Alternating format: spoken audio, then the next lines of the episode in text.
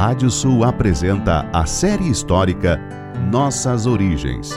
Um recorrido desde os primórdios até o tempo dos nossos tataravós. Com Martim César Gonçalves.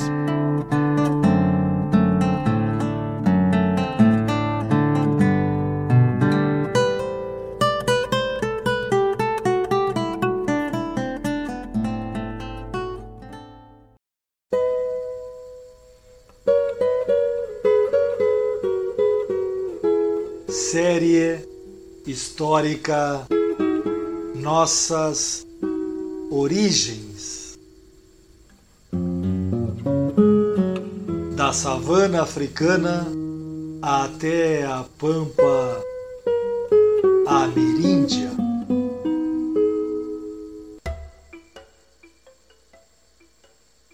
Capítulo de hoje: A Era do Califado de Córdoba.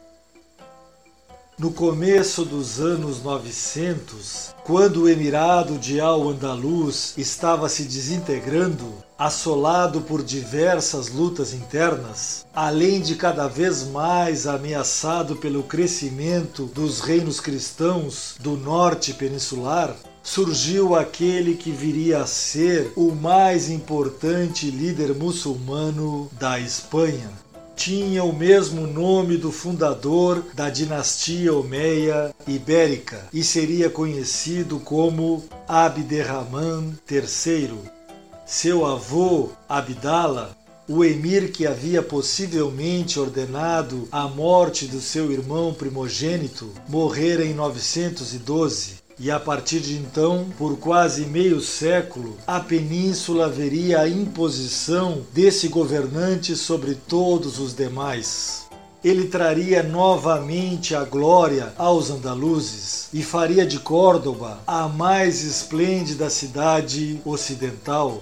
Contudo, seus feitos foram também alicerçados em sangue e fogo, com a pompa e o esplendor, marchando lado a lado com a fúria e a crueldade. Para o bem e para o mal, a era de Abderrahman III deixaria seus rastros por toda a Europa. Em uma de suas primeiras campanhas guerreiras, ou as ceifas, já como emir em 920, obteve uma importante vitória contra os reis de León e de Pamplona, Ordonho II e Sancho Garcês na Batalha de Valderrunqueira. Nessa campanha, ele aprisionou alguns bispos e mandou degolar muitos cristãos, demonstrando assim que seria um inimigo implacável em sua busca de retomar o controle sobre a maior parte da Ibéria. Pouco depois, sitiaria e saquearia a própria cidade de Pamplona, cujos moradores haviam abandonado prudentemente antes da chegada de seu exército. Nessa ceifa, ele destruiu até mesmo a própria Catedral Católica, que havia se tornado um templo de peregrinação dos cristãos europeus. Abderrahman III submeteria os senhores árabes de Sevilha e de Carmona, trazendo essas importantes praças para a dependência de Córdoba. Também daria fim à luta de quase quatro décadas de Omar ibn Hafsum, este sultão rebelde havia tentado, inclusive, receber o apoio do califado Fatimida, dos que se diziam descendentes de Fátima, filha do profeta Maomé. Essa dinastia então governava o norte da África desde sua sede no Egito. Se recebesse esse auxílio, poderia destronar Abderrahman e se tornar o governante de toda a Andaluzia, mas acabou não tendo sucesso em seu intento. Enfrentado por Abderrahman e cada vez mais isolado em sua fortaleza inexpugnável de Bobastro, o velho e indomável guerrilheiro Rafsum acabaria morrendo em 918. Porém, esse não seria o final do clã dos Rafsum, pois seguiu havendo uma tentativa de continuação dinástica por parte de seus filhos. O emir Omeia, então, em uma campanha evada de violência extrema, em que praticamente todos os seus opositores seriam decapitados, levaria ainda dez anos para obter uma vitória definitiva.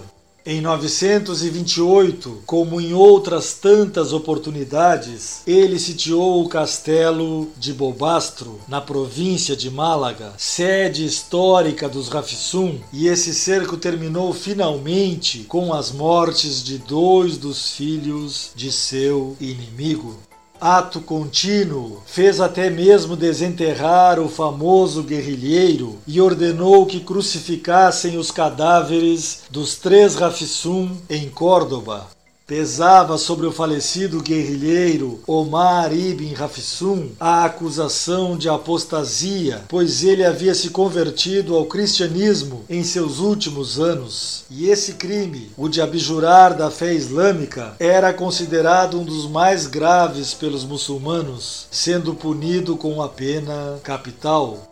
Por muito tempo, a ossamenta dos três Rafsuns ficou exposta em Córdoba como uma ameaça a quem se atrevesse a desafiar os Omeias. Fontes contam que somente uma grande enchente do rio Guadalquivir faria desaparecer os vestígios daquela macabra execução. Uma filha de Omar ibn Rafsum, chamada Argenté, havia sido perdoada junto com um outro irmão que não se envolvera na luta, mas ela, mostrando a rebeldia indomável de seu clã, perseverou em sua fé cristã e por ser também apóstata, ou seja, abjurar de sua anterior fé islâmica, foi submetida a mil açoites, tendo sua língua cortada e finalmente acabou por ser ser degolada em 931 com essas importantes vitórias e já preparando novas aceifas para os anos seguintes, e ainda sabendo que nesse então os califas da dinastia abássida de Bagdá, os maiores inimigos dos Omeias, estavam tendo diversos problemas internos, com suas províncias se independizando, como era o caso dos Fatimidas do Egito, Abderrahman tomou a decisão de deixar de ser apenas um líder político de seu povo um emir, para se tornar um califa, ou seja, um líder tanto civil como religioso das terras de Al-Andalus. Era, a partir de então, um sucessor do profeta Maomé, um guia temporal e espiritual da comunidade islâmica da Espanha.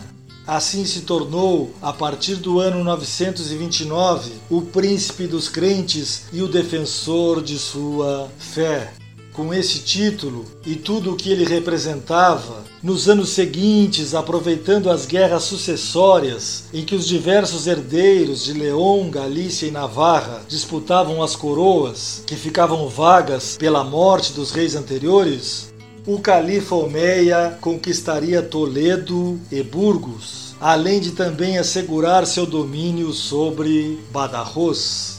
Em cada avanço sobre esses territórios acontecia um banho de sangue, muitas vezes protagonizado pela indisciplina dos exércitos mouros, que por natureza não aceitavam nenhuma outra ordem a não ser a de atacar e exterminar seus inimigos.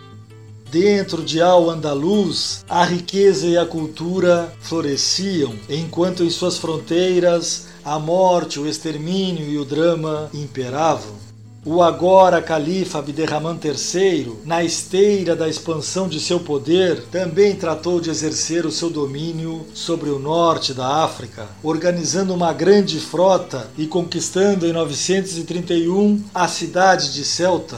Cinco anos após, seria a vez da cidade mediterrânea de Melija ser tomada. Ainda hoje, essas duas praças pertencem à Espanha, ainda que sempre reclamadas pelos povos norte-africanos. Em 937, depois de um sítio de dois anos, Abderrahman III reconquistaria a cidade de Saragoça, foi por essa época que ele alcançou o auge de suas conquistas guerreiras, com Al-Andalus obtendo um território equiparável ao tempo da conquista muçulmana da Espanha. Córdoba havia se tornado então a maior cidade e a mais esplendorosa do Ocidente. Sobre o primeiro califa de Al-Andalus, Abderrahman III, Reinhard Dose, em seu livro História dos Muçulmanos da Espanha, escreveu: Entre os príncipes homéias que reinaram na Espanha, a Abderrahman III pertence incontestavelmente o primeiro lugar. Encontrou o império tomado pela anarquia e pela guerra civil, desgarrado pelas facções, dividido entre uma multidão de senhores de diferentes raças, exposto às contínuas razias e na véspera de serem absorvidos pelos cristãos leoneses ou pelos berberes africanos. A despeito de inumeráveis obstáculos, salvou a Andaluzia de si mesma e do domínio estrangeiro, fazendo-a renascer mais extensa e mais forte do que havia sido nunca, ele propiciando ordem e prosperidade no interior e no exterior, consideração e respeito. No próximo capítulo falaremos sobre o mundo em volta de Córdoba. Até lá!